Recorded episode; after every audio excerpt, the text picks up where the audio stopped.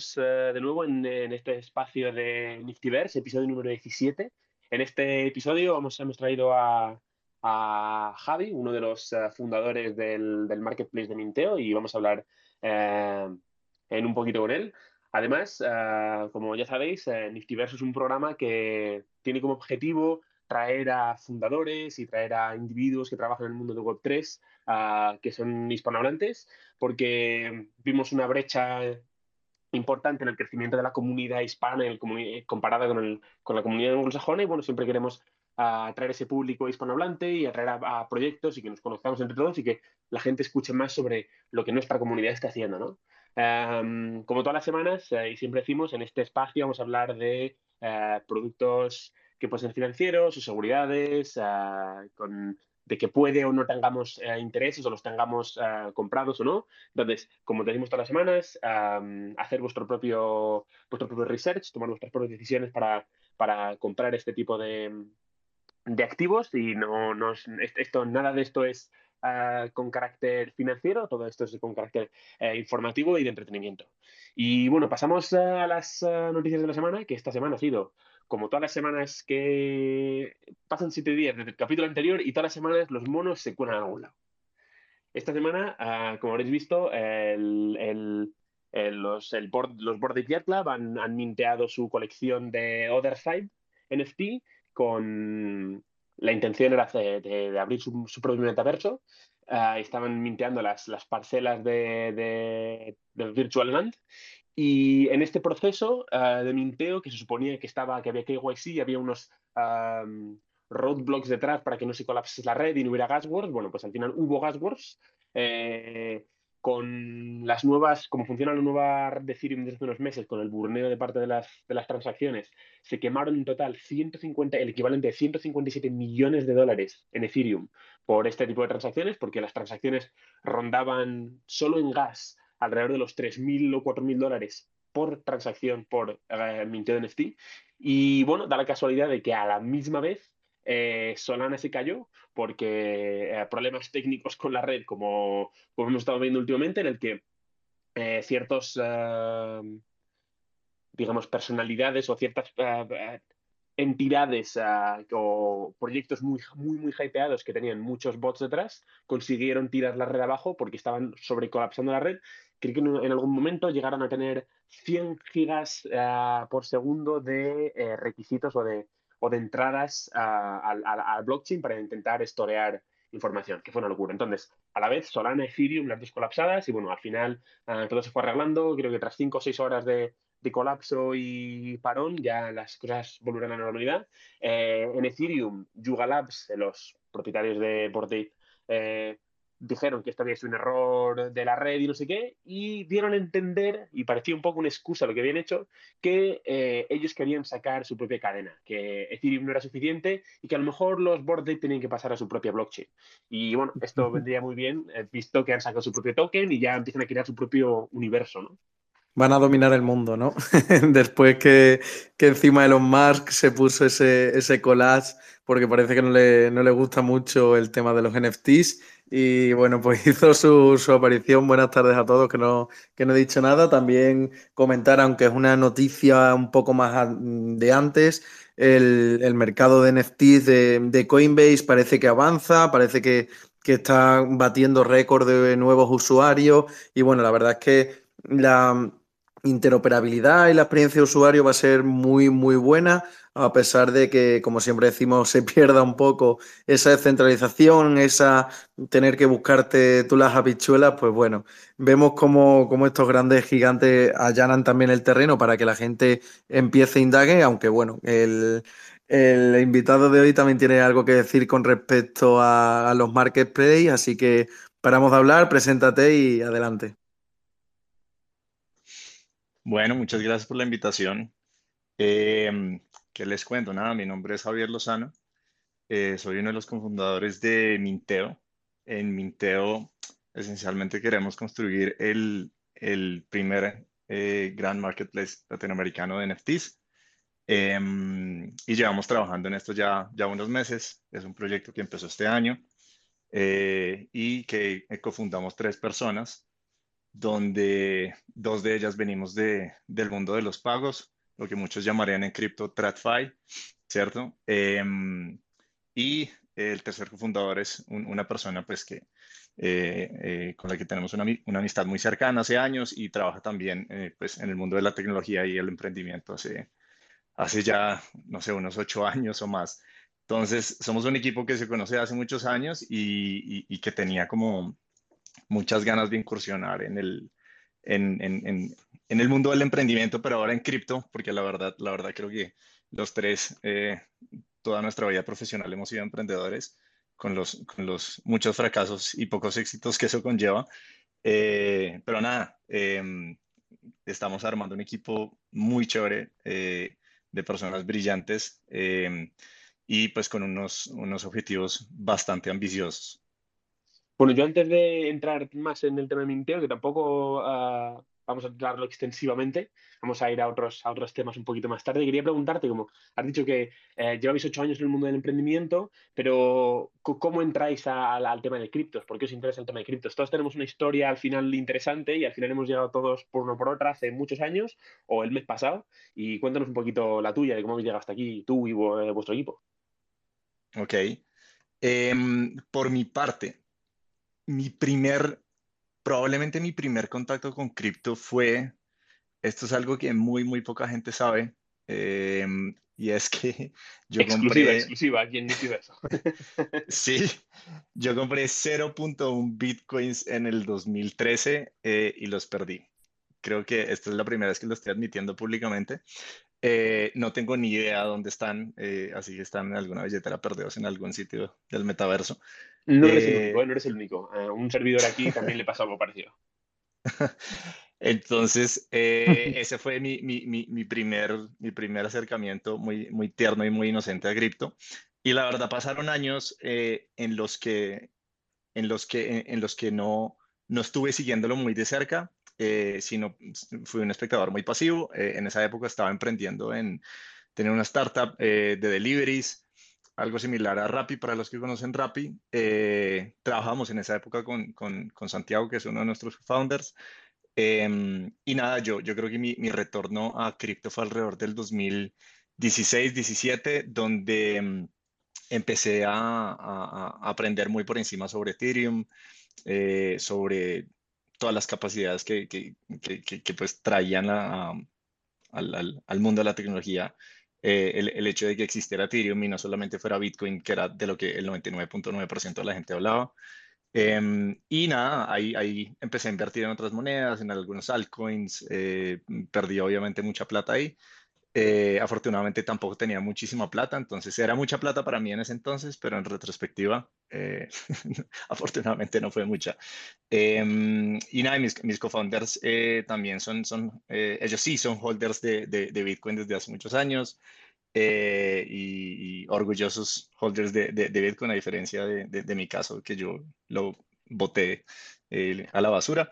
pero bueno nada, hace parte de las lecciones aprendidas y, ya con los años, en, especialmente en los últimos tres años, me, me, dediqué personalmente a aprender muchísimo más sobre el tema, a leer y leer y leer. Eh, en los últimos cuatro años he trabajado en pagos, estamos construyendo un gateway de pagos que, mm, que vendimos el año pasado a, a Bancolombia. Eh, y hoy en día pues es, es uno de los gateway, gateways de pagos eh, probablemente de más, de más rápido crecimiento del país. Em, y sentí que, que, era momento de dar como un salto de carrera de, de, y, y, empecé a estudiar más allá de, del aspecto tecnológico, empecé a entender qué significaba en el fondo la descentralización y descubrí cómo realmente esto era un, un básicamente un movimiento de plagas tectónicas de la, de la humanidad. Eh, esto era mucho más que, que, que, el efectivo digital, los smart contracts, eh, eh, y tenía muchísimas más implicaciones de las que, de las que me llegué a imaginar alguna vez. Eh, entonces, eh, eventualmente, pues nada, hicimos el salto este año, los tres co-founders, y, y, arrancamos a trabajar de lleno en este proyecto hacia comienzo de año. La verdad, nuestra startup es bastante joven. y bueno, esa es la historia como de, de, de, cómo estamos acá y cómo nos dedicamos, cómo decidimos dedicarnos a esto full time.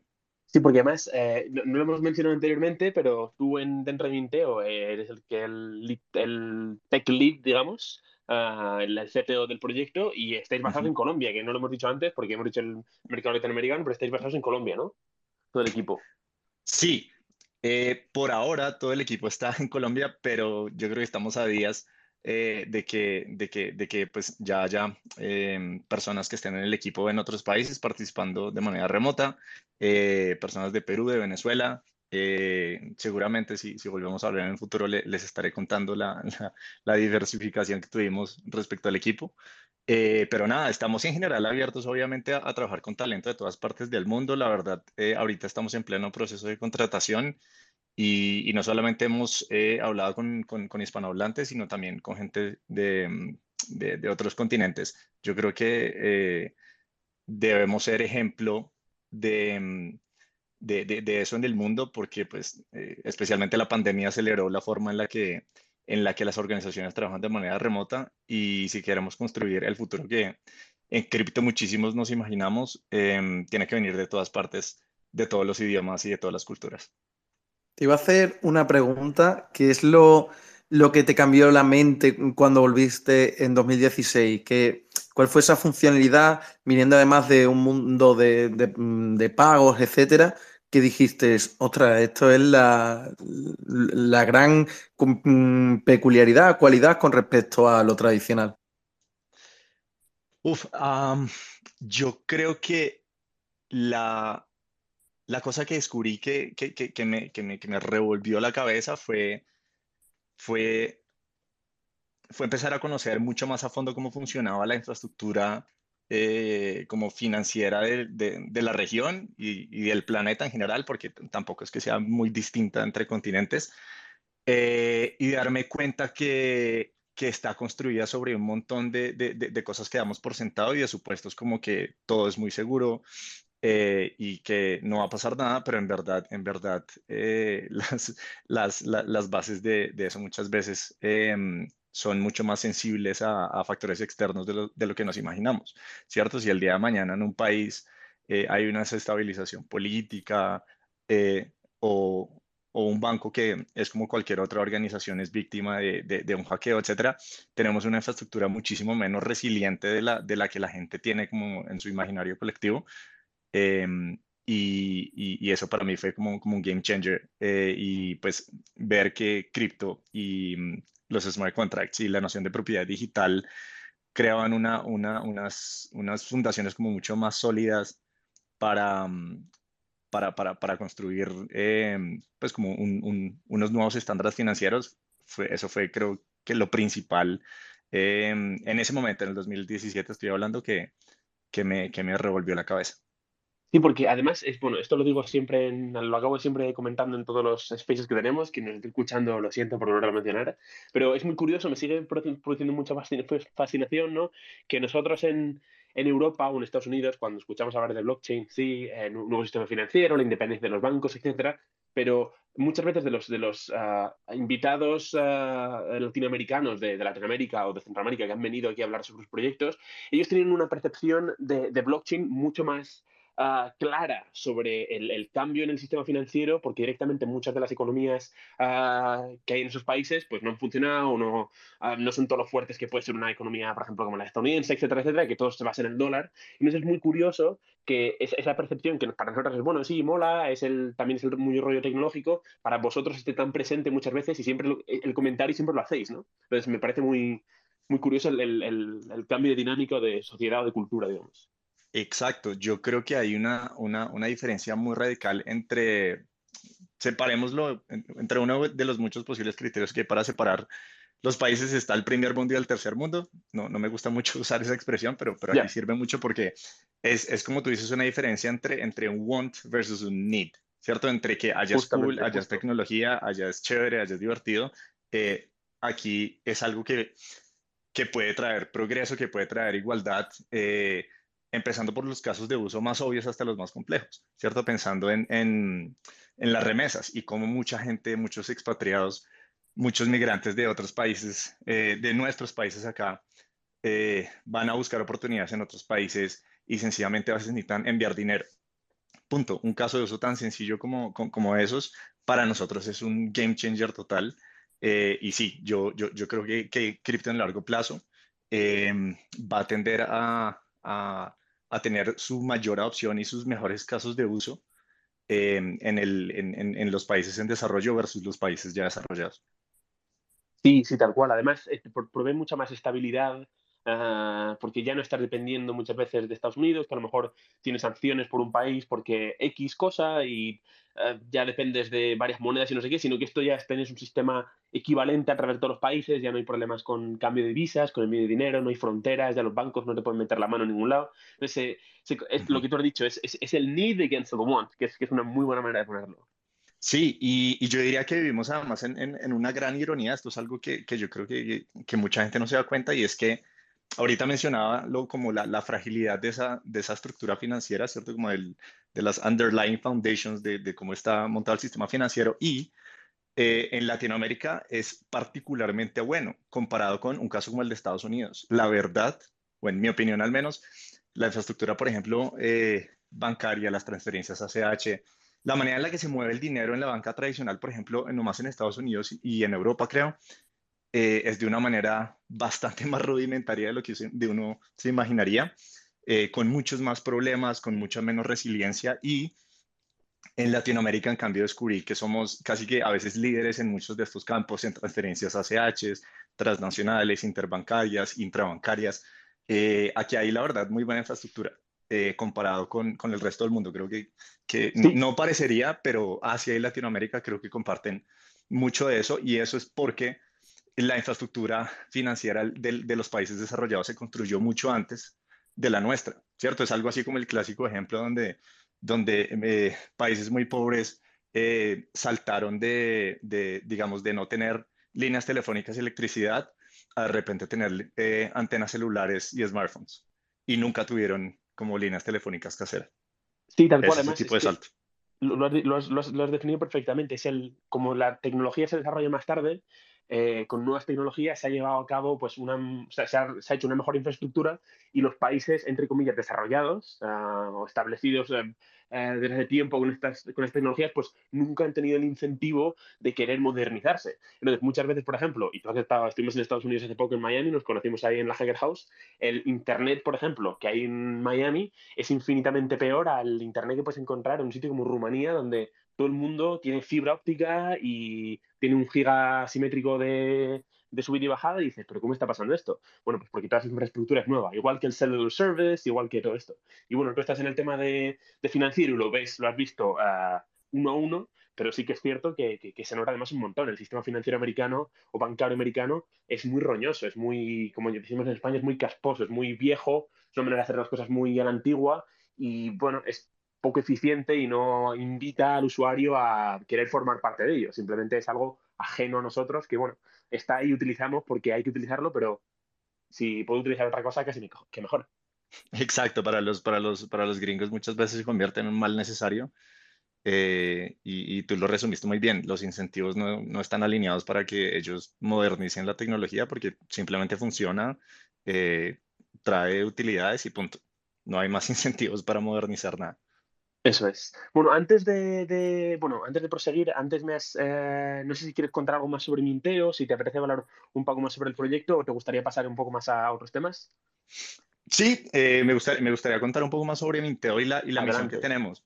Sí, por favor. Em, a ver, Minteo nace después de, de, que, de que los tres co-founders nos reunimos eh, durante, durante meses, incluso hasta, hasta el punto de decir, ok, vamos a hacer lo siguiente, vamos a alquilar un un espacio que no es ni siquiera una oficina, sino un apartamento eh, pues, residencial y vamos a casi que a obligarnos a pensar y a, generar muchas ideas, identificar problemas, eh, a la vez que obviamente estamos estudiando de cripto. Y yo creo que descubrimos que los más grandes problemas que tiene ahorita la, la región son, o el más grande problema que, que, tiene ahorita la región es la adopción y nos estamos quedando atrás. Y no puede ser que una vez más la región latinoamericana se esté quedando atrás, eh, mientras principalmente pues, Europa, Asia y, Norteamérica van, van, van, a pasos agigantados. Entonces, eh, nos preguntamos, ok, ¿cuáles son, ¿cuáles son los más grandes problemas de adopción? y creo que descubrimos que el más grande problema de adopción, que no solamente lo sufre Latinoamérica, sino en general todo cripto, pero aquí es más grave, es la usabilidad. Eh, alguna vez leí un tweet que me marcó muchísimo que decía algo así como, es increíble que tengamos una nueva industria de trillones de dólares y a nadie se le haya ocurrido como contratar un UX designer. Em, es, es, impresionante. el eterno dilema de, esta, de, esta, de este espacio, de esta industria, ¿no? Exacto, entonces nosotros dijimos, ok, queremos, queremos que la gente participe de esta nueva economía y pusimos muchas ideas sobre la mesa. Y la idea que más caló, la idea que, que más nos gustó fue, ok, eh, vimos los NFTs, nos gustaban mucho, los empezamos a analizar más a profundidad y dijimos, ok, este es el activo de más rápido crecimiento, el activo financiero de más rápido crecimiento en la historia de la humanidad. Eso es suficientemente poderoso como para saber que hay algo ahí, ¿cierto? Eh, por un lado, eh, es, es, eso, ¿cierto? Como el aspecto numérico y por el otro lado está el aspecto donde, ok, esto está permitiéndole a gente em, tener nuevas fuentes de ingreso que antes eran, eran, eran o imposibles o muy difícil de alcanzar o ineficientes, ¿cierto? Para un ilustrador digital, para un fotógrafo, para un músico indie. Eh, y había muchísimos casos de éxito, obviamente en el primer mundo mucho más que acá. Y dijimos, ok, eh, miremos, hagamos el análisis de qué tan difícil es para un latinoamericano llegar a tener un NFT. Hicimos la tarea completa y en resumidas cuentas es un proceso para un latinoamericano de mínimo 10 pasos, mínimo unos dos o tres días hábiles y mínimo una eh, pasar por al menos dos eh, servicios o aplicaciones, ¿cierto? Entre ellos una billetera digital. Súmale a eso que tiene la persona que entender eh, al menos un poco como de, de, de, las bases técnicas de qué es un NFT, por qué existen, qué ventajas tiene, qué es una billetera, eh, cómo comprar cripto, un proceso de conocimiento del cliente. Y en el proceso tiene que básicamente echarse la bendición y rogar para que no lo vayan a robar, no vaya a firmar el contrato que no es, eh, no vaya a copiar y pegar mal una dirección para enviarse el dinero, eh, eh, rogar, también porque los gas fees no sean estratosféricos como, como pasó estos días.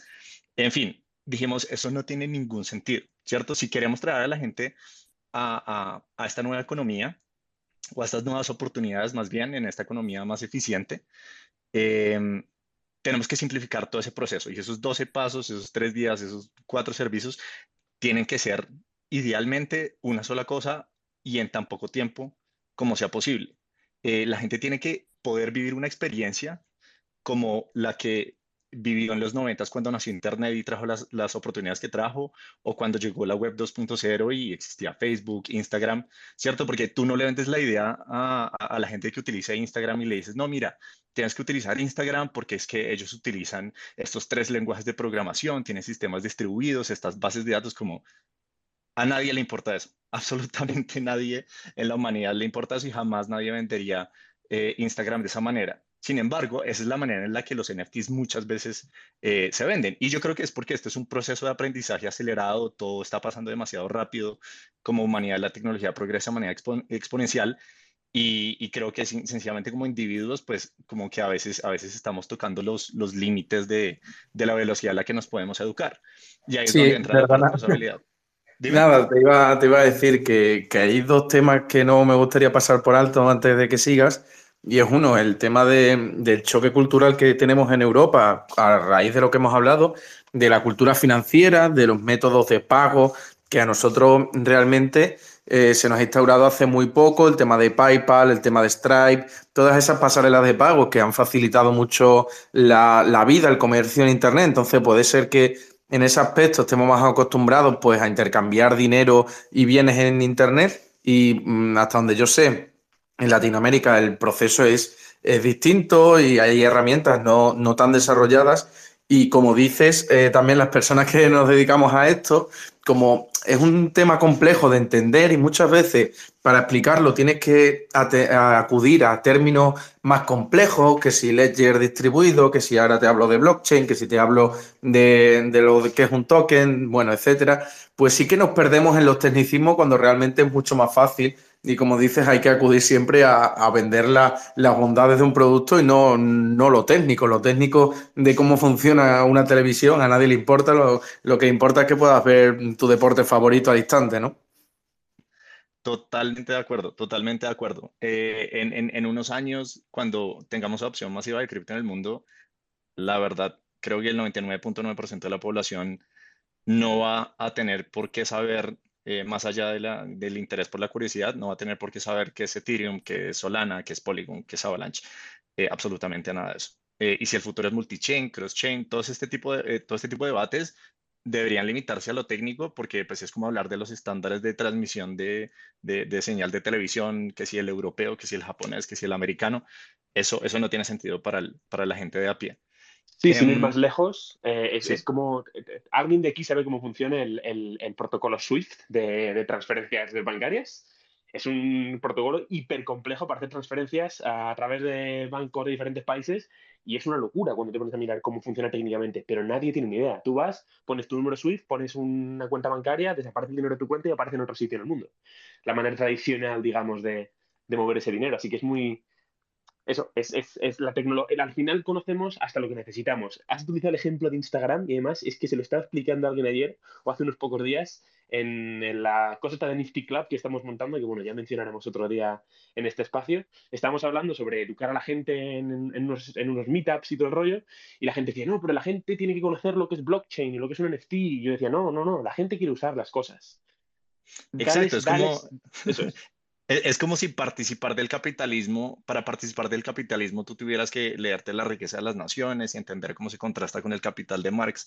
No, siempre va a haber gente que lo estudie, pero el 99% de la población no necesita pasar a través de eso. No tiene ningún sentido. Y creo que ahorita tocan un punto súper interesante y es la parte cultural. Eh, cuando hablo de la parte cultural, me refiero a que, a que cada región tiene unos intereses o suele tener unos intereses particulares. ¿Cierto? Eh, y nomás si tú miras la forma en la que el mundo occidental y oriental se comportan, en verdad son, son fundamentalmente distintas. Aquí nosotros le damos un montón de importancia al individuo, a las libertades personales, mientras que el mundo oriental se trata mucho más eh, de lo colectivo, por ejemplo. Entonces, en cripto nosotros vimos como que el, en el primer mundo, eh, que es donde más rápido toda adopción cripto, la gente, la, la, gente se fija mucho en la inversión, en la especulación, en el ahorro, en, ¿cierto? en, en estar mirando eh, la vela roja, la vela verde, todo este tipo de cosas. Eh, y yo creo que Latinoamérica es, es, es, es, fundamentalmente distinto y puede ser incluso a futuro el mercado más interesante eh, en torno a los NFTs. ¿Por qué? Porque nosotros somos muy amigos de la socialización, de los eventos, de, del arte en general. entonces ahí fue donde nos hizo clic la idea, dijimos como, ok, no solamente está muy interesante simplificar todo este proceso, que hay muchas cosas que construir por detrás para esconder toda esa complejidad, sino que además es, un, es, el, es prácticamente el mercado perfecto para lanzar esta prueba de concepto y llevarlo posiblemente al resto del mundo. Yo creo que nosotros arrancamos por Latinoamérica y es un problema que tomará un buen tiempo resolver solo acá, pero eh, obviamente pues eh, blockchain es algo global, cripto es una tecnología global por naturaleza, eh, entonces casi que siempre está a la vuelta de la esquina que llevemos esa cultura al, al, resto del mundo. Nosotros como latinos de hecho exportamos cultura. Si tú te fijas, si, si, tú, si alguien está sentado ahorita en un bar en Hong Kong, yo creo que es muy probable que se esté comiendo unos tacos y escuchando reggaetón colombiano. Es altísimamente probable. probablemente, probablemente. Muy probable. Entonces ya eso eso, eso, eso añade unos ingredientes a la ecuación para nuestra región que son particularmente interesantes. Sí, porque esto de la cultura de la que estás hablando, lo que estás hablando, en el, mundo de blockchain o de cripto o de Web3 incluso, hemos visto como diferentes continentes han tenido, diferentes culturas generadas han tenido cierta, uh, cierta influencia o cierto papel que siguen empeñando hoy que se, y que se, se todavía más en ese, en ese papel, se más fuertes ahí, ¿no? Entonces todo esto empezó pues sí, bueno, en Estados Unidos con Bitcoin y demás, pero cuando en cuanto eh, 2015, cuando los, los, famosos ICOs y demás, toda la tecnología se trasladó a Asia. Todos los exchanges grandes estaban en Corea del Sur. El dueño de FTX, el tío de FTX, ¿cómo se llama este hombre? FS, FSB, uh, no me acuerdo. Uh, uh, Sam Bankman Fried. Sí, es, es, es, es SBF. Um, pues él se hizo millonario gracias a hacer trades enormes y, desbancar, encontrar oportunidades de arbitraje en Corea del Sur cuando estaba pasando todo esto de los ICOs. Ellos sacaron toda la tecnología, luego Europa se dio cuenta y Estados Unidos se dieron cuenta de que esa, tecnología tenía algo. Entonces empezaron a, el dinero viejo, digamos, empezó a, entrar a Asia para desarrollar y desarrollar los grandes Wobi, Binance, los grandes hubs o, protocolos uh, centralizados de cripto están basados en Asia, están basados en tecnología asiática que, bueno, luego han cogido Coinbase, FTX, han replicado y ya se han hecho compañías globales, etcétera, etcétera. Pero esos son los papeles, ¿no? Y de momento no hemos visto qué papel está jugando Latinoamérica. quería hacer un... Perdona. No, quería hacer un comentario y lanzar una pregunta si os parece que, que esta tecnología que tenga más aplicabilidad, ¿no? Que sea menos de entender la blockchain y más de una usabilidad, sea por, por obtener valor, por obtener eh, algo que mostrar, por, por ese impacto visual que tienen los NFT, pues bueno, ese mm, se llama mucho, mucha tecnología abrochador liminal, ¿no? Esa aplicación que, hace que todo funcione, si van a ser los NFT o todavía creéis que hay margen para que sea otra cosa. Yo personalmente creo que muchísimas de las cosas que, que utilizamos en el mundo real y el digital sencillamente van a ser NFTs. Yo, yo veo un futuro al menos en el mediano plazo. Hablo de 5 o 10 años eh, donde, donde vamos a tener una altísima tendencia a tokenizar las cosas eh, y, y, la, y la economía se va, se va a transformar para girar alrededor de las DAOs eh, y los NFTs. Em, yo creo también que eh, como, como todo va a haber como un pareto, va a haber una, una, ¿cierto? Un pareto es que vamos a tener un 20% de los NFTs de los casos de uso que promueven el, eh, generan el 80% del volumen de las transacciones o de los casos de uso. Eso, en otras palabras, quiere decir que la gran mayoría eh, de los NFTs que se están mintiendo hoy en día, de lo, que la gente está haciendo en torno a los NFTs, probablemente sean, sean, sean proyectos pues con, con, con, con bajo valor y no sean pues sí. no error, van a ser los exacto, no todo va a ser un cripto. sí, justo. Sí, bueno, incluso no Pareto, yo diría que mucho más del, de los proyectos que existen hoy en día y los NFTs que existen hoy en día, el 99% de ellos probablemente no vayan a ningún lado de aquí a cinco años. Sí, igual que las páginas web, ¿no? igual que las páginas web de los años 2000, pues no, no han perdurado, está claro. Sí, solo la de One, one, Million Dollar Pixel, ¿no? la página web aquella. Creo que es de las pocas que me acuerdo que digo, ojo, esa se, se cree clavada. Y ya, y ya en cripto hay varias de esas. He visto, he visto al menos unas tres o cuatro de, de Million Dollar Pixel como websites, pero con, pero con cripto. Eh, claro, es que sí, hay que, hay, que, hay que milkear el concepto, ¿no? Eh, antes, de, antes de continuar, como he dicho antes que teníamos un POAP, eh, un, un Protocol of, Assistance, uh, un Proof of Assistance, que es un, un, pequeño NFT para demostrar que en la charla, aquí en, en, este space y demás. Em, para poder descargarlo, como he mencionado antes, tenéis que ir a, a descargar la aplicación de POAP en el Apple Store o en Google Play y hay una parte que tenéis que poner vuestra wallet de Ethereum, eh, se mintea de manera gratuita y ahora apuntar un código y lo, y lo introducir más tarde. Eh, no tardéis demasiado porque la semana pasada, como he dicho anteriormente, volaron. Yo ya tengo la, aplicación abierta, que la semana pasada, incluso siendo eh, speaker, me quedé sin él, así que si la tenéis a mano.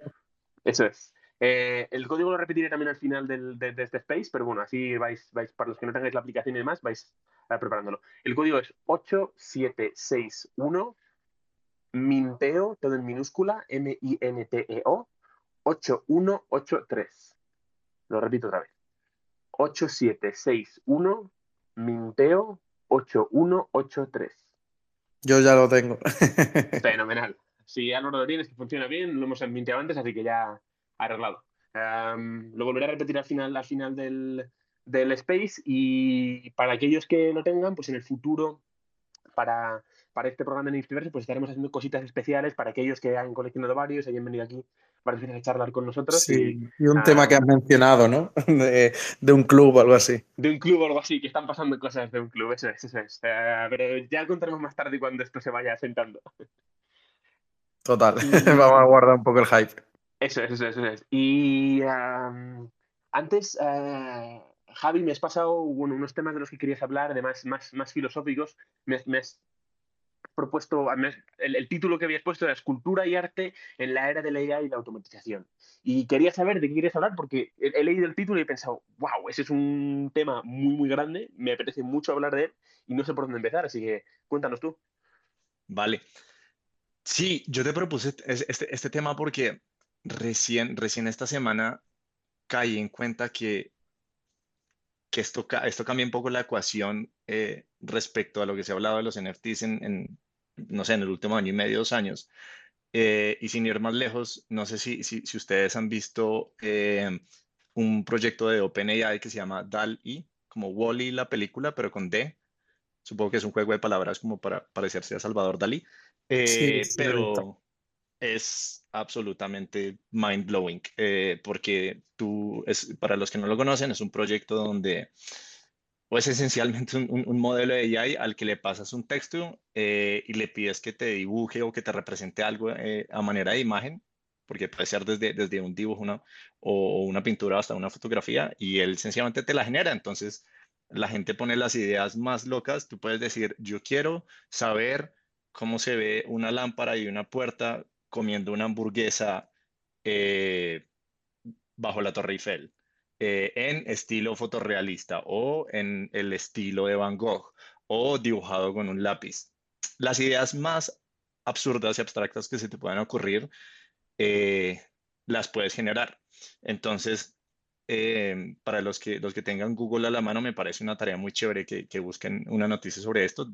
Se llama DALI, deletrea, eh, se deletrea D-A-L-L guion E, es, es absolutamente interesante. Y eso, eso me llevó a pensar como, ok, llegamos otra vez a uno de estos, de estas, de estas, de estos momentos existenciales de la humanidad donde, donde, donde estamos viendo que un montón de cosas se automatizan, ¿cierto? Y donde lo que mucha gente menciona cuando, cuando se pone el tema de inteligencia artificial, mucha gente dice, ok, muchos trabajos, sobre todo los, los más operativos, industriales, e incluso en, en un momento los técnicos como, como, como el de nosotros, los, los, los, developers, van a ser, van a ser reemplazados o, o, al menos parcialmente reemplazados y automatizados. Y lo que nos queda es la cultura, es lo que muchísima gente afirma. Eh, cuando yo veo este tipo de cosas, me pregunto, ¿realmente nos queda únicamente la cultura? O qué más nos queda, porque ya tenemos algo donde, donde, donde tú puedes generar arte y arte de altísima calidad eh, y de manera no determinística, es decir, cada vez que tú le pidas como una sugerencia a este modelo, sencillamente te va a entregar una opción nueva y otra y otra y otra, infinitas opciones eh, de altísima calidad. Em, y claro, mucha gente dice, bueno, pero siempre va a tener que estar la persona que, que introduzca la información pero incluso OpenAI tiene otro proyecto que se llama el GPT-3. Justo, justo te iba a comentar el, el Generative Pre-trained Transformer 3, ¿no? Exacto, y, y, es, y es, es, lo mismo pero con texto. Tú le dices, escríbeme un texto de esto, te lo escribe. Eh, incluso si no estoy mal, también te genera código. Tú le puedes decir, hazme una aplicación en React, eh, sencilla, obviamente, que haga tal y tal y tal cosa. Entonces ahora tú le puedes decir, dame ideas de arte generativo y sencillamente tienes como un, un, modelo y un mecanismo que se alimenta a sí mismo y, te, y tienes infinita arte de altísima calidad. Eh, y eso nos pone, siento yo, en una posición bastante nueva y para mí un poco incómoda, eh, eh, pues respecto a la, a, la, creatividad, ¿no? Porque ahorita un montón del mercado de NFT se basa en, en el arte en la colección, en la originalidad, eh, en crear nombre, en artistas emergentes. Eh, y, los NFTs y blockchain traen un montón de ventajas a la mesa que, que nunca antes habíamos tenido, ¿cierto? Como las regalías perpetuas, como que son un canal de distribución que ponen al mismo nivel a artistas em, tan desconocidos como tan conocidos, es decir, un, un, un, artista, por ponerte un ejemplo, si, si, un artista es muy famoso y tiene mucho dinero, obviamente tiene mejores canales de, distribución, equipo de marketing, está en las mejores galerías o eh, tanto físicas como digitales, pero cuando, cuando, cuando cualquier persona pone arte sobre blockchain, eh, esencialmente se, se, democratiza esa distribución. Eso por un lado es algo que ningún artista antes había tenido y habilita un montón de, de, de, dinámicas que no sé cómo se van a ver en 5 o 10 años, pero al menos hoy en día sé que, que, que gente que no podía vivir del arte y que tenía un, un, arte muy original, muy única, no sé, alguien que, que toma fotografías de puentes en su ciudad, yo qué sé, y es increíble, ahora puede vivir de eso. Antes, antes no, antes era muy difícil porque, porque pues su distribución era local o en el mejor de los casos montaba un website y, e igual tenía que publicitarse. En cambio ahora tenemos una, una trazabilidad completa sobre los precios, sobre las subastas que se hagan, sobre los propietarios, las manos sobre las que pasó, los sitios donde eh, a los que estuvo conectado ese, ese NFT, si es un juego, un evento, etcétera. Entonces hay muchas cosas muy interesantes y eso es, eso es único, eso es Nunca antes habíamos tenido esa oportunidad en la historia de la humanidad, pero esta semana, entre las muchas cosas que estaba pensando, eh, yo, soy un gran fan de, estudiar la inteligencia artificial, a pesar de que no me dedico a ello. Leo, leo muchísimo, eh, escucho podcasts, leo libros y, y, y, crucé ambas cosas y dije, oh, shit, aquí, aquí hay algo, aquí hay algo, aquí hay algo nuevo. No sé si decirle problemático, pero dime. No, no, no, sé yo, bueno, volviendo un poco también al tema de, la generación de arte ah, por AI y demás, hay, no hay una plataforma, ¿cómo se llama? Dalí, has dicho. Ah, hay un huevo. Google tiene una, los de OpenAI tienen otra, y son plataformas bastante grandes y, han salido proyectos de NFTs a partir de esto. Es más, hay un proyecto, de uno de los primeros proyectos de hispanohablantes que yo conocí, a Selo, que me encantaría traerle aquí algún día, a ver si tiene tiempo. él es uno de los fundadores de un proyecto que se llama Boto, eh, B-O-T-T-O. Bueno, más que fundar, él ha ayudado a fundarlo porque la idea viene de otra persona, pero él es como el equipo técnico detrás de todo eso, es él. Y ellos se dedican a, son un DAO básicamente, que cada día o cada semana creo que es, hacen, votan como una palabra, lo que tú has dicho, ah, hacen input en este, en este, mm, en este algoritmo, en este, en este, ¿cómo se llama? En este algoritmo generacional de arte. Y esto te hace la búsqueda en Google, te saca las imágenes todas juntas como una cosa y eso luego lo subastan. Y con ese dinero el, el DAO se financia para hacer, no sé, no me acuerdo cuál era el objetivo, pero hacen algo así, ¿no? Entonces ya ha salido esa democratización del arte y demás. En los temas de la cultura se va a morir porque, em, porque existen estos protocolos, etcétera. Yo creo que de momento no, porque todavía no hemos encontrado ningún protocolo que sea capaz de razonar, que sea capaz de, crear. Solo son capaces de replicar. Menos son las cosas que tú les fideas información y ellos te regeneran algo basado en eso. Puede parecer nuevo, pero es todo lo mismo de una manera distinta hace 100 años, cuando estaban, no hace mil años, cuando estaban pintando en eh, las rocas, no tenían ni idea de que podían pintar el lienzo ni que podían sacar unos pigmentos de las pinturas y ponerse a pintar en un óleo, óleos eh, con esos pigmentos hacían óleos y eran capaces de pintar, ya tienes algo que te puede llevar contigo. Por ejemplo, eh, las técnicas de, nuevas de arte moderno, de impresionismo o de materiales nuevos, eso, esos conceptos no los puede inventar una máquina una máquina puede coger y decir, mira, yo conozco todas estas cosas, me sale, me sale esto. Pero en el futuro, a medida que vayamos a ir avanzando, estas cosas se le van a ocurrir a un humano. Luego las les podrán hacer un input al ordenador para que te las replique, te las haga, etc. Pero siempre va a haber un primer pensador, un primer paso a, a, llegar a esta idea, a llegar a este razonamiento, a esta creación, que no va a salir de una máquina de momento, porque no existe ningún algoritmo o la tecnología para poder hacer eso. Y aquí entramos ya en ah, más complejo cómo funciona Machine Learning y AI, porque al final del día está todo programado por una persona. Quiero decir, esto es como volver al inicio del hombre. Eh, cada uno tiene su explicación, pero en un programa lo crea otro programa que lo requiere el programa, pero al final del día hubo alguien que lo creó. Y ese programa va a estar biased en cuanto a esta persona lo ha programado y lo ha creado. Entonces ya generas un...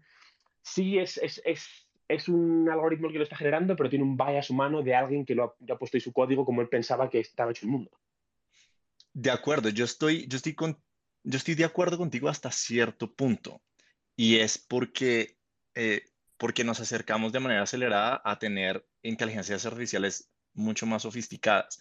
Y aquí no estoy hablando de la singularidad, ¿cierto? Como entonces va a llegar algo y nos va a dominar o no lo vamos a poder comprender, Em, yo antes tenía ese tipo de, ese, tipo de pensamiento, estaba, estaba, estaba muy convencido de que, iba a llegar a ese punto, ¿cierto? De singularidad, donde hay un antes como después en cuanto a la, inteligencia humana en general y todas estas implicaciones.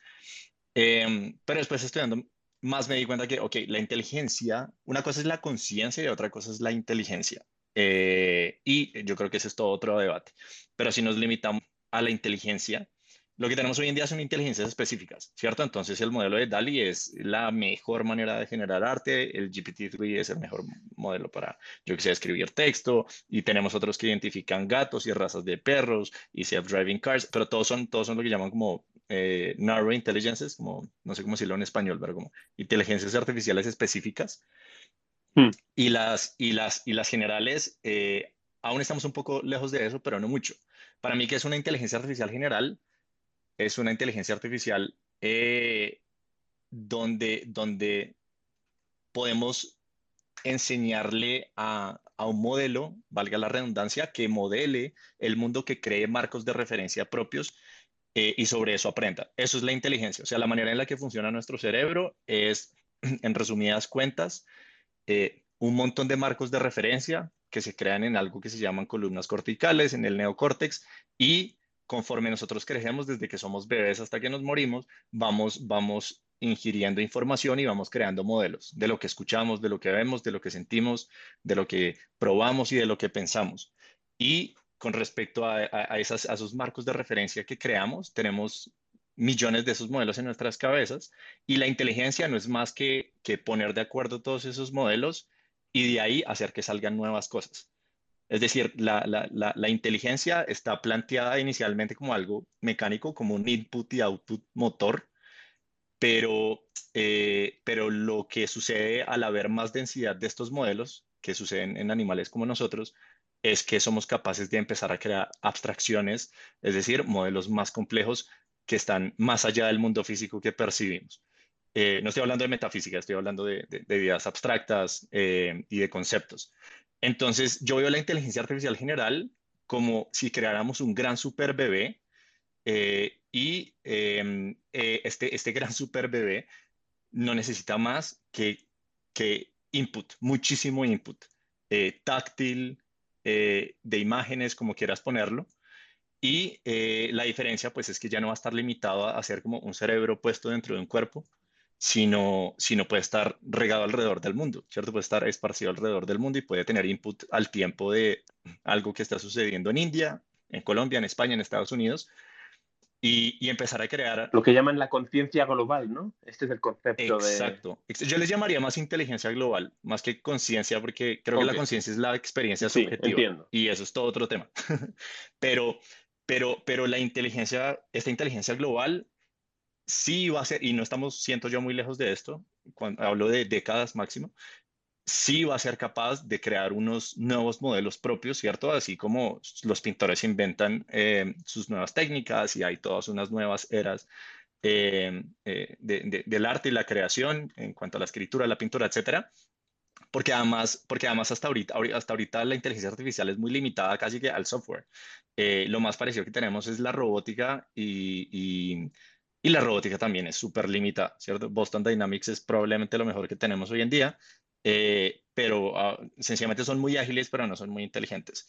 Cuando estas dos cosas se unan es donde realmente vamos a empezar a tener una inteligencia más compleja y no va a haber un antes y un después, sencillamente va a ser un gradiente, cada vez inteligencias más complejas, cada vez más input.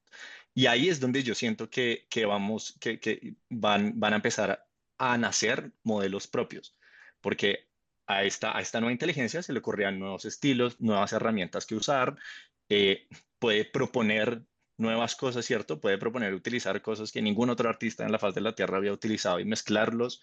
Eh, tiene la, la, la, habilidad además pues, de actuar en, en, distintas partes físicas al tiempo mientras piensa de una manera global. En fin, estoy poniendo, esto suena un poco sci-fi, pero yo la verdad siento que no estamos muy lejos de eso. bueno, aquí con, con, con, esa, digamos, con esa, uh, con ese pensamiento, digamos, eh, llegamos a un problema metafísico bastante grande, que es, ah, somos nosotros simplemente un conjunto de frameworks ah, a través de los que nos expresamos y nos comportamos con esto que conocemos y nos puede replicar eh, un pedazo de software. Y entonces aquí ya entramos en el rollo metafísico de, de, existencialmente qué coño hacemos aquí si lo puede hacer un ordenador por mí, ¿no?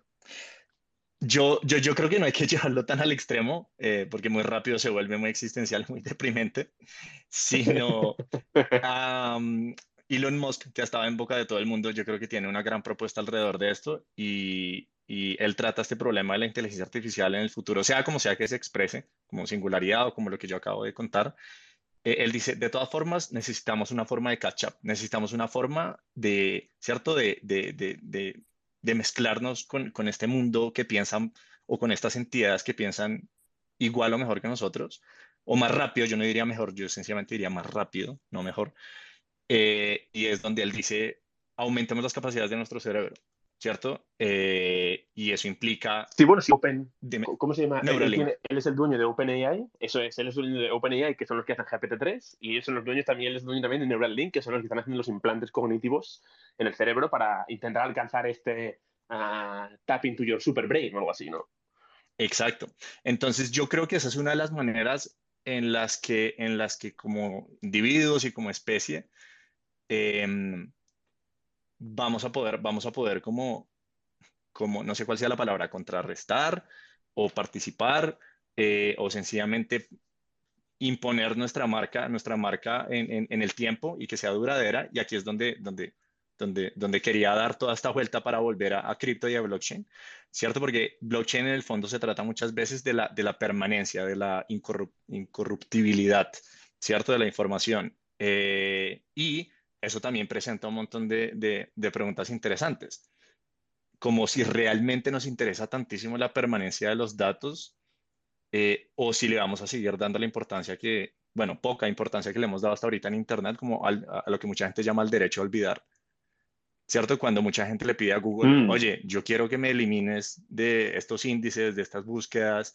Eh, yo sé que el website va a seguir existiendo por allá en algún servidor, pero, pero, pero, pero, pero, déjame bien paz. Por aquí entramos también en, temas de privacidad y cómo se tratan los datos y qué se, hace con esa información, porque a todo el mundo, y esto me pasaba recientemente porque alguien que conozco ha muerto recientemente y ha sido un poco chocante porque era una persona relativamente joven y vuelves a, te pasas por su página de Facebook, por ejemplo, y, sigues viendo todas esas cosas, ¿no? Y es, es, es algo que tiene un buen recuerdo, el, este, este hecho de recordar. Eh, es, un sentimiento muy poderoso. Lo que pasa es que muchas veces estos datos nuestros que se acumulan se utilizan con fines, pues, que no están en nuestro mejor interés muchas veces, ¿no? Google los, los, los, los, estorea gratis para luego poder mandarte anuncios y para poder mandar anuncios a la gente con la que tú estás y para mandar anuncios a tu familia y a la gente con la que eh, tu móvil está en contacto con, etcétera, etcétera, ¿no? Entonces, como aquí entramos en el tema de la privacidad y cómo se tratan estos datos, pero a todo el mundo nos gustaría que nuestra conciencia, o que, porque todos estos datos al final son nuestros seres, nuestra identidad, que todo esto estuviera eh, guardado en algún sitio porque así nos pueden recordar cómo somos. Es nuestro, al final, podría ser nuestro legacy en el, en el futuro, ¿no? Y es probable que todos estos datos algún día, o pronto, alguien se dedique a recolectarlos y tú les pagues a ellos como si tú estuvieras pagando un, una capilla, una tumba, un, un, trozo en un cementerio en el que a ti te mantienen ahí tu cuerpo, pues te mantienen aquí tu conciencia o tu, o tu identidad con todas estas cosas que tienen de ti y tienen una personalidad tuya. Total, me parece interesantísimo que uno pueda tomar este tipo de decisiones, así como, como uno puede tomar la decisión de donar los órganos eh, después de morir. Yo creo que esta es una decisión también súper válida sobre qué pasa con la identidad que me tomó años y años y años crear, que, que hasta, no sé, hace un siglo era prácticamente 0% digital y hoy en día puede ser mayoritariamente digital, ¿cierto? Yo nací, al menos yo tengo 33 años y nací en una generación donde viví esta transición y mi infancia es mucho más análoga y mi adultez es mucho más digital, pero los niños que están haciendo ahorita o que tienen menos de, no sé, 15 años, tienen una vida muchísimo más digital y de aquí a que estas personas eh, dejen de estar sobre la faz de la Tierra y de imprimir su identidad, van a construir un montón de datos, de data points que se van, que se van a, recolectar. Eh, y yo creo que ese es un problema que alguien va a tener que atender en, algún punto em, para, para, para, que tú puedas tomar la decisión de, oye, yo, yo quiero olvidar esto quiero que se preserve esto. Eh, y, y, bueno, se abren un montón de preguntas como de, de si realmente lo que queda ahí almacenado es como una, una visión objetiva de lo que eras tú eh, o es apenas una visión subjetiva porque Facebook no te representa y tú claramente somos, somos, somos, o sea, somos personas muchísimo más complejas que las fotos que subimos a Facebook, los likes que damos y los zapatos que compramos en Amazon. Me tenéis en fuera de juego, por eso no. no sí, iba, a decir, iba a decir, si alguien que esté escuchando el Space, porque he visto que he ido vaciando a medida que hemos entrado en un, en un tema más complejo aquí, metafísico, identidad, eh, AI y demás. Si alguien quiere venir y subirse aquí a charlar con nosotros, está más que invitado, simplemente a pedir ser speaker y subirse aquí y, charlamos con vosotros. Ah, tendría que haberlo hecho antes para que, para que subieran. Pero siguiendo un poco por, por, ese, por ese tema, y no sé si ya deberíamos ir a lo mejor cerrando el space, porque ya se nos, a lo mejor estamos alargando tú y yo mucho, Javi, tenemos que sentarnos tú y un día a hacer un podcast sobre esto solo. Em, yo, quería, yo quería decir que, que sí, que es verdad que, bueno, el tema de Facebook, sí, es verdad que solo tiene las fotos que tú ves visualmente, pero Facebook tiene un montón de, creo que tiene, que son ciento y pico entradas o doscientas y pico entradas de datos por persona que estorean ellos por detrás que va desde altura eh, y rasgos físicos y eh, qué coche conduces, hasta cuáles son tus búsquedas de internet y cuál es la última compra que has hecho eh, con tu tarjeta de crédito. Entonces son capaces de, que esto es lo que da un poquito de miedo, y por eso son capaces de dar, dar buenos anuncios y, el AI luego es capaz de interpretar toda esta información y ponerte a ti junto y hacen el, el, tema del fingerprinting, que ya no hace falta que estés identificado, si un comportamiento en la red son capaces de analizarlo y dicen, mira, de este comportamiento en la red tenemos a eh, en esta región que hemos visto tenemos a 15 personas, pues una de esas 15 tiene que ser tú. Entonces ya es, es, es, es todo eso, ¿no? Entonces, pues al final somos un, como se dice, somos un eh, animales de hábitos y, y, nos cazan un poco por eso y al final, pues, ¿es esa nuestra persona, esa es nuestra identidad? Uh, ¿Es eso con lo que nos van a recordar? Pues probablemente no, pero habrá algún servicio probablemente en el que este tipo de cosas las puedas guardar de alguna manera. Y probablemente sea un legacy el que tú quieras dejar. Es decir, mira, yo quiero dejar esto, no quiero dejar cuando me enfade con alguien tuvimos una pelea, sino quiero dejar los momentos bien para que esto se, recuerde como, pues como se recuerda en una esquela a alguien que se muere o, en un vídeo uh, bonito de la vida de alguien, ¿no? Exacto, y lleva ahora todo esto a los, a los NFTs, ¿cierto? Y que los NFTs yo creo que van a ser buena parte de nuestra identidad digital de aquí a futuro. Em, y vamos a tener un montón de problemas también muy interesantes que resolver, como porque los NFTs se van a parecer mucho al email, y es el email en general es algo a lo que si alguien lo conoce, que es como conocer tu address de tu wallet eh, en, en, cripto, te puede escribir y punto. Eh, acá eh, es aún más poderoso porque entonces saben que tú eres el dueño de un Bored Ape, cierto que tú coleccionas un CryptoPunk, lo que sea, y le pasa mucho a los, a los dueños, a los coleccionistas de CryptoPunks, básicamente les hacen spam de, y les regalan constantemente cosas. Eh, con buenas, con malas intenciones, con todo tipo de intenciones. Eh, y eso abre todo un capítulo de, ok, ¿cómo, ¿cómo debemos canalizar de la manera correcta ese contenido que nos están disparando a nuestras billeteras porque hacemos parte de, de, de, de un libro de transacciones completamente abierto, público? Eh, y, creo que por eso mucha gente em, prefiere mantenerse anónima o incluso tiene múltiples identidades, múltiples billeteras Em, pero es cierto, casi, casi que vamos a tener un problema similar al spam que tenemos en el email. Eh, y mientras que eso, eso, eso puede ser lo mejor que le haya pasado a los departamentos de marketing de las empresas, puede ser lo peor que nos pase a los consumidores. Sí, es, es, es, es posible. También veo, veo una... Quiero decir, esto es porque las tecnologías que hemos adoptado hasta ahora de, de, de, de Ledger o de blockchain son todas públicas y son todas permissionless uh, públicas. Aquí todo el mundo ve todo no hay nada anónimo, uh, no, hay, no, hay, privacidad, no se esconden, no se eh, esconden transacciones ni nada. Eh, es probable que en el futuro utilicemos cosas como, como los, uh, ZK, los ZK Rollups famosos o los ZK SPLs en el caso Solana, eh, que simplemente son una manera criptográfica, de, no de esconder, pero de privatizar todas estas transacciones a través de lo que se llama Zero Knowledge, que es esto aquí entramos en, en, en, tema técnico, en tema técnico muy heavy. Pero bueno, es una manera, es una manera de, de ofuscar uh, las transacciones, entonces ya no sabes de dónde vienen, ni a dónde van, ni nada, simplemente sabes que alguien tiene y alguien no tiene. Entonces ya aquí la cosa se complica porque no, no puedes saber el adres de alguien, a menos que...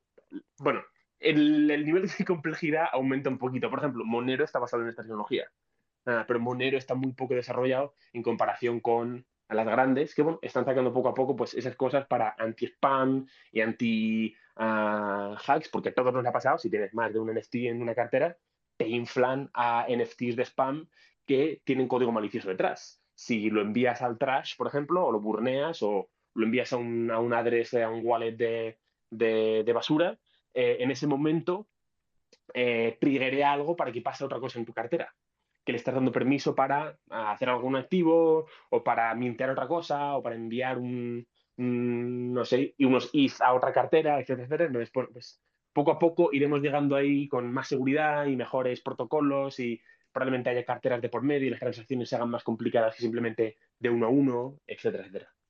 Exacto. Las soluciones tecnológicas van a llegar. Yo creo que al final los NFTs eh, como nos gusta decirlo a nosotros muchas veces acá con mis amigos, yo creo que son, en el buen sentido de la expresión, un gran caballo de Troya para traer a, los que no son criptonativos a que utilicen cripto. Aparte porque cuando tú quieres participar de, de la economía de NFTs, casi que obligatoriamente tienes que tener una, billetera, tienes que coleccionarlos de alguna manera y esto hace que eh, el cripto que tradicionalmente o más bien históricamente está muchísimo más almacenado y custodiado en exchanges centralizados, ahora esté de verdad en las manos de las personas y eso es muchísimo más poderoso que simplemente la noción de, invertir en Bitcoin. Entonces, los NFTs me parecen una gran herramienta para, para lentamente, ya, ya como que tuvimos una década de, de madurez, de conocer que, es una criptomoneda, de que el mundo entero se enterara y escuchara sobre, sobre este ecosistema, para ahora movernos a unos casos de uso mucho más, más tangibles. Y los NFTs, pues, como dijimos al comienzo, pueden ser cualquier cosa. Pueden ser eh, el ticket de un concierto, pueden ser eh, el, pop como el, el, que está, el que están dando ustedes hoy acá en, en, en, este podcast, pueden ser un personaje de un juego, pueden ser literalmente lo que sea que se nos ocurra. Y, y, yo creo que esto, esto va a hacer que durante esta década los NFTs, opino yo, van a ser el gran impulsador de que haya una adopción em, muchísimo más alta de cripta y además muchísimo más descentralizada, que es como una de las grandes filosofías pues, detrás de todo esto. Sí, yo, eh, al, igual que, por ejemplo, ah, el COVID y la pandemia ha acelerado el trabajo remoto y, y el dar más importancia un poco a, a trabajo en mi casa o trabajo donde quiero, eh, con un poco más mi horario, etcétera, etcétera, pues los NFTs están haciendo lo mismo para el tema de las criptomonedas y para el tema, más que para criptomonedas, para el tema de blockchain, para toda la tecnología que viene detrás, que este tema de todo esto de la integración de Web3, ah, que no solo es cripto y blockchain, sino que además ya entramos en todo el tema de AR, ah, y etcétera, que ya es otro, el, siguiente nivel, la siguiente iteración de web, ¿no? Y esto lo va a acelerar sin dudarlo. Y la verdad es que, bueno, me alegro mucho porque nosotros estamos early. Ahora mismo, como hemos comentado al principio del podcast, es todo muy técnico, es todo muy complicado de entender. Eh, los user experiences, son, el, UX de todo es muy... Y, y, como yo he comentado aquí varias veces, yo me acuerdo que hace mucho tiempo, o por lo que nos han, por lo que hemos hablado con mucha gente que también estaba en el espacio desde hace tiempo, en 2013 lo que sobraban eran programadores y en 2015 también estaban por todos lados, todos querían sacar su, propia, su propio protocolo, su propia moneda, su propia utilidad, mil cosas.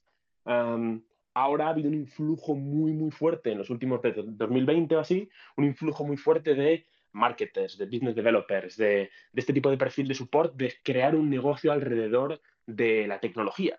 Y ahora lo que faltan, y vemos otra vez, faltan desarrolladores, porque ya estamos llegando a niveles técnicos muy complejos, ya no es tan sencillo como simplemente un token, sino que ya estamos entrando en muchas interacciones, muchas cadenas, muchos códigos, muchos contratos. Y ahora pues se va ahora otra vez mucho más a los, a los desarrolladores. Y vamos a ir con esa, con esa no pelea, pero ese, ese ser de, ir moviéndonos hacia adelante a, a ese ritmo y, bueno, veremos a dónde, a dónde nos lleva. La verdad es que tengo muchas ganas de ver el, de ver el futuro de esto. Yo también, yo, yo creo que ya, como tú dijiste ahorita, creo que, creo que pasamos de cierta manera esa etapa como de GeoCities, para, no sé, los que sean suficientemente viejos acá conocen GeoCities, pero todo el mundo quería lanzar su website, todo el mundo quería aportar ese granito de, de, arena y a la vez experimentar y jugar con esa nueva tecnología. Creo que los Psychos tuvieron su momento para, para, para, para hacer eso y todo el mundo lanzaba su altcoin, etcétera. Eh, y ya experimentamos, jugamos un poco de eso y una gran señal de que el mercado maduró es lo que tú dices. Llegaron marketers, llegaron más diseñadores, llegó gente que quiere construir casos de uso del mundo real, llegaron marcas gigantescas, entonces tienes a Nike, tienes a Gucci, tienes a aerolíneas, tienes un montón de gente construyendo y ofreciendo eh, experiencias eh, y no tenemos, siento yo creo que casi nadie tiene idea de cómo se va a ver eso en 5 o 10 años, pero lo que sí sé, eh, y es una de las cosas que queremos resolver con Minteo, es que alguien al menos tiene que construir estos puentes entre, entre el mundo de las finanzas tradicionales eh, y cripto, Web3, como le quieras llamar, para que todo este talento eh, que, está, que, que, que, está fuera de cripto hasta ahora, porque la mayoría de la, humanidad sencillamente está, está por fuera, máximo conoce la palabra Bitcoin y hasta ahí, para que toda esta gente participe, traiga su creatividad, traiga sus ideas eh, y pues nada, conozcamos como toda una nueva faceta de la, del arte y la cultura en la humanidad en las siguientes décadas. Sí, además es también la, nueva manera de hacer riqueza, porque eh, en, antaño los, las grandes familias o las grandes fortunas hicieron dinero pues uh, durante la época industrial con la revolución industrial de, de los, los, uh, las energías, los, el petróleo, gas, los, las redes de ferrocarriles, todo este, toda esta infraestructura más, mecánica, más industrial. Luego hemos pasado a la, a la, fase durante los últimos años del software. Ahora todo el mundo que ha generado riqueza es el software, etcétera, etcétera. Y ahora pues estamos entrando en esta nueva fase que también es software porque es el siguiente paso, es la siguiente iteración, ¿no? Y es formar parte de ya, bueno, ya el sistema que, que hay está fenomenal, eh, lo, lo, estamos usando y nos sirve, pero ¿qué es lo siguiente? ¿Dónde vamos con, con esto? Y yo quiero ser parte de ese cambio y ser parte de, esa cosa nueva. Y bueno, creo que un poco todos los que estamos aquí en, el long term, como siempre digo, vamos, we're gonna make it, pero la gente que estamos aquí con, con visión de, bueno, esto, esto va para largo, esto no es para ganar aquí dinero y hacer millonario y comprarme un coche, sino que esto es porque esto tiene una utilidad real y unos, unos casos, uh, aplicaciones reales que van a cambiar la vida de la gente verdaderamente. Yo quiero ser parte de ese cambio. Exacto. Yo creo que el, el único, el único consejo financiero que me atrevo a dar es que si alguien espera comprar un NFT eh, para, para para vivir de él el resto de su vida y pensionarse y retirarse, creo que no es la mejor idea. y lo mejor es que busque utilidad. Justo, justo, justo. Ya de aquí no damos, no damos, no damos uh, consejos financieros. Uh, el único consejo financiero es no compres NFTs. No, no, no, no, no, no, es no comprar NFTs, es simplemente, cuidado, no, no esperen pensionarse con ellos. Pero sí, en general, en general los NFTs abren una puerta a la creatividad, a los casos de uso, a una economía muchísimo, muchísimo más eficiente em, y, la humanidad está cambiando a pasos agigantados. No sabemos exactamente con qué nos vamos a encontrar, pero sé que si construimos los puentes para, y lo, lo que en cripto llaman on-ramps, para subir a toda la gente que no pertenece a cripto a que ahora haga parte de esta, de esta economía, de estos mercados muchísimo más eficientes, va a haber una explosión de casos de uso y creatividad. Es como, es, es, como haber predicho, perdón, en, en los 80s o 90s que Internet nos iba a ayudar a, hacer folding de proteínas y a encontrar curas a enfermedades y a tener movimientos sociales en, un montón de países y tumbar dictadores. E, eso, todo eso era imposible de predecir. Eh, y por definición estamos creo que en el mismo punto ahorita, estamos como en, el, en los 1990 de Internet, eh, pero en cripto. Entonces esto es supremamente emocionante y, y nos vamos a encontrar con un montón de cosas muy divertidas las siguientes décadas. Sí, sí, tengo muchas ganas de verlo. Además, los que se han posicionado hoy, que son los líderes de Web 2, de ese boom de los 90 y de los 2000, los líderes de todo eso, muchos de ellos entendieron y están ahí gracias a, bueno, uno de los grandes factores, no el único, pero uno de los grandes, eh, el hecho de hacer algo que la gente pueda manejar fácilmente sin necesidad de meterse que saber qué es HTML, y cómo funciona una señal y cómo funciona nada. Simplemente que clicas y accedes a la página web y puedes hacer lo que quieras y es, es, es fácil, es cómodo, es rápido, te da comodidad, te, te provee un servicio fácil, te provee un servicio, uh, te da una utilidad que, es, que necesitas y cubre esa necesidad y, y, y, sustituye a la manera tradicional de hacerlo, que bueno, es más tediosa, más tiempo, física o tener que ir, etcétera, etcétera.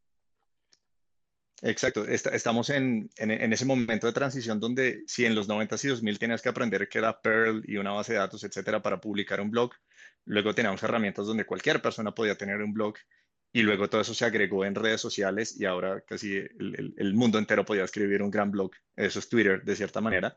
eh, estamos, estamos viviendo esa transición y, y, nada, todas las tecnologías pasan por un momento de madurez.